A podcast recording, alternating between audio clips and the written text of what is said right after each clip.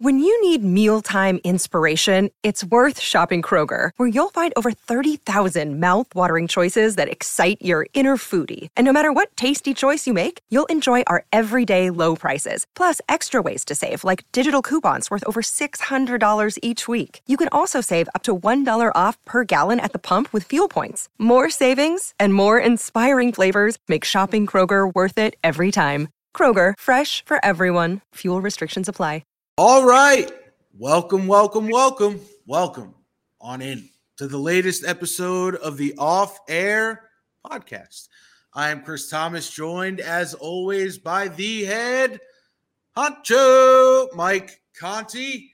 Mike, very, very busy weekend here in the A and beyond as well. But we're going to keep it in a local flavor as we always do to start the show. And uh, I don't know about you, but I think there's a lot of people out there who owe a certain individual, maybe not an apology, but just a let me pull the reins back in on some hot takes before we really see what this guy can do. Because local products, Stetson Bennett was one of the highlights of the scouting combine this past weekend. I mean, he looked great. His throws, his 40 time was excellent. He looked like he put on about 10 to 15 pounds of muscle. Dude was shredded up. And Mike, that has not been uh, the narrative floating around Stetson. I've heard the term UDFA attached to him quite often, and I think he might have uh, bucked that trend a little bit with his performance.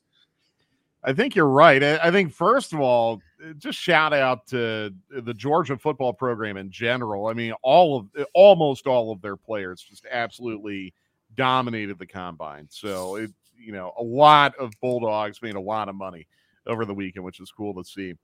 I kind of like the Stetson Bennett thing just from a content standpoint because now this is going to become a legitimate content piece for us over the next six weeks. Mm-hmm. You know, now instead of just spending almost all of our time on what the Falcons are going to do, I, I think for the first time in a long time, we have this intriguing secondary storyline about um, you said a local product. I mean, he's not from Metro Atlanta, but I think we've adopted him pretty much.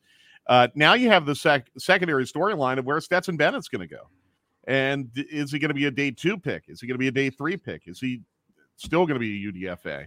Um, thought it was interesting today. Mike Griffith on the morning show kind of stuck to his guns that you know the combine probably didn't do a whole lot to Stetson Bennett's draft stock. That everyone kind of knew what he was coming into it.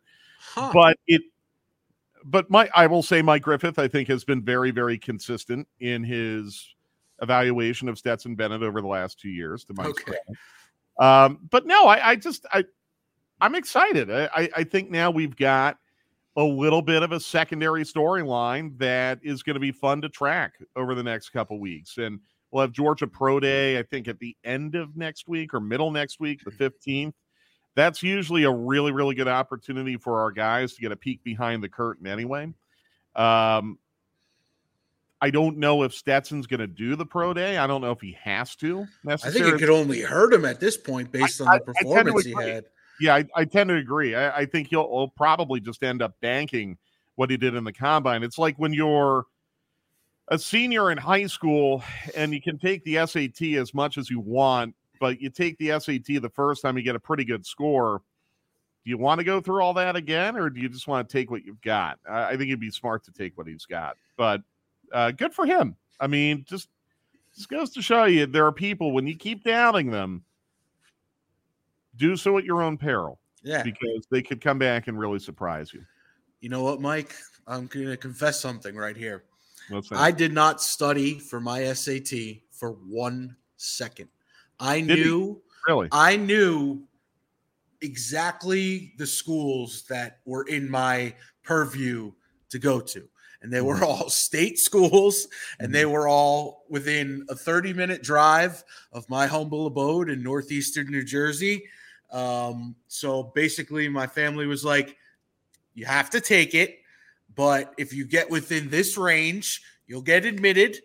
Yep. And I fully admit that I didn't study because I knew I could probably get within that score without studying, and that's what that's what well, I did. And, and, you know, you're a little bit younger than I, so like, did you have the writing portion on the SAT? Yes, we did not uh, back in my day. In uh, I think I took the SAT the last time in 1998. Uh, we didn't have the writing part; it was just math and verbal. And I was kind of in the same boat as you. Like, what's the point of studying when everything in the study book uh, is probably, you know, the mathematical odds are that these questions are not going to be in my SAT. Yep. You know, the SAT, quite frankly, is to demonstrate what you have learned in school.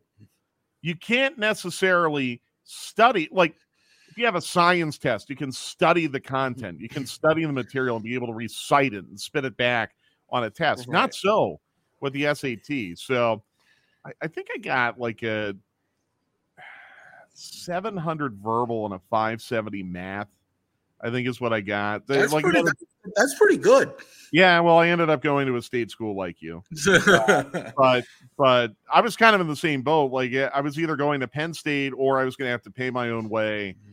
At Iowa or Missouri, and uh, you know, my my GPA was just kind of good enough. My extracurriculars were really, really good, and the SAT, like, I don't know, when you're out of state trying to get into a, an out of state school, I guess my my score was just kind of good enough. So I got into Missouri, I got into Iowa. Uh, those were the only three schools I applied to, actually. Um, I this has nothing to do with 92.9 the game, by the way. No, but but Mike, as we know, listeners are often more interested in these sorts of topics than no, they are about true. actual sports. Well, well, the funny thing is, like now looking back on it, I could have gone to an SEC school.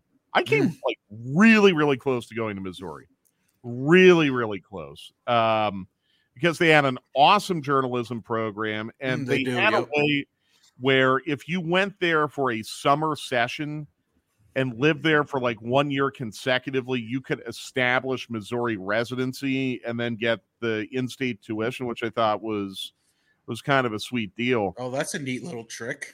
Yeah, but there were two there were two things that um kept me from going to Missouri. And and honestly, I think in hindsight, it I would have ended up here either way. Um, but but the two things that that kept me from going to Missouri I was in a really, really hard math class my senior year of high school, and I thought there was a chance I might fail it. And if I did, I, I, wouldn't have the math prerequisites to get into Missouri. And I didn't want to put that pressure on me for the final two months of my senior year. And then the other thing, I'll, I'll never forget this. This part was even worse. I drove out to Columbia, Missouri from Pennsylvania over Easter weekend of my senior year of high school. Ooh and um, I took a campus tour, and the tour guide, what I mean, Chris, just like th- these colleges, they know what they're doing. Yep. When, when they when they set you up with a tour guide, like just a beautiful, beautiful girl from Texas. And I'm like, oh my God. I mean, what are they all like this year? This, this is incredible. And um, I remember the one thing that kind of struck me about Columbia, Missouri, was that it was a little bit of a sleepy college town. Um, and and I remember asking her, like, you know, what what do people do here, like on the weekends? Remember, Missouri at that point they were in the Big Twelve. Yep. So like they, they weren't really all in on football. Um, you know, they had an unbelievable basketball program coached by Quin Snyder at that time. Hey, uh, give me the ding. Uh, and and so I go, yeah, what what do people do on the weekends here? And and she said, well, most of our students will go home. They they live in St. Louis or Kansas City, and they'll just go home. I'm like, well, that that's not going to help me. Home no, is no, no, no, no, 16 hours away. That's not going to help me. She goes, all right, well, you know, that, that's no big deal. Uh, we have a lot of people who are in the Greek system. We've got a really robust fraternity you know program here. I'm like no I, fraternities are not for me. I, i'm not not getting hazed. I'm not going through all that. I'm not doing that. She goes oh okay. Well well there is one other thing. A lot of a lot of our students like going to walmart uh, in town on friday and saturday night because at the snack bar there they do karaoke. Okay And I- I remember thinking at that point, like, I am not going to the University and it's a shame. I mean, it, it, it's one of those what could have been situations because it, it might have been a lot of fun, and my priorities were completely messed up. I was more concerned about you know partying and and football and all that. Missouri just didn't appear to have it. But I'm going to guess I would have ended up in the same place had I gone to either Missouri or Penn State. The only difference is I had no student loan debt going to Penn State, so that, Mm. that probably worked out for the best for me. and student loan de- that is the bane of my existence. Well, when you get into our industry, yeah. like student loan debt is killer. Yep. You know, it, we don't make doctor, lawyer, accountant, scientist salaries. We make radio salaries. So Yep. student loans are putrid for people who make what we make coming out of college. So um, uh, I guess all in all, it worked out for the best for me. But um, the Columbia, Missouri party scene hopefully has improved quite a bit since then. you could have been running the uh, sports animal out in Missouri instead That's of right. 92.9 the game. yeah, right, right, exactly.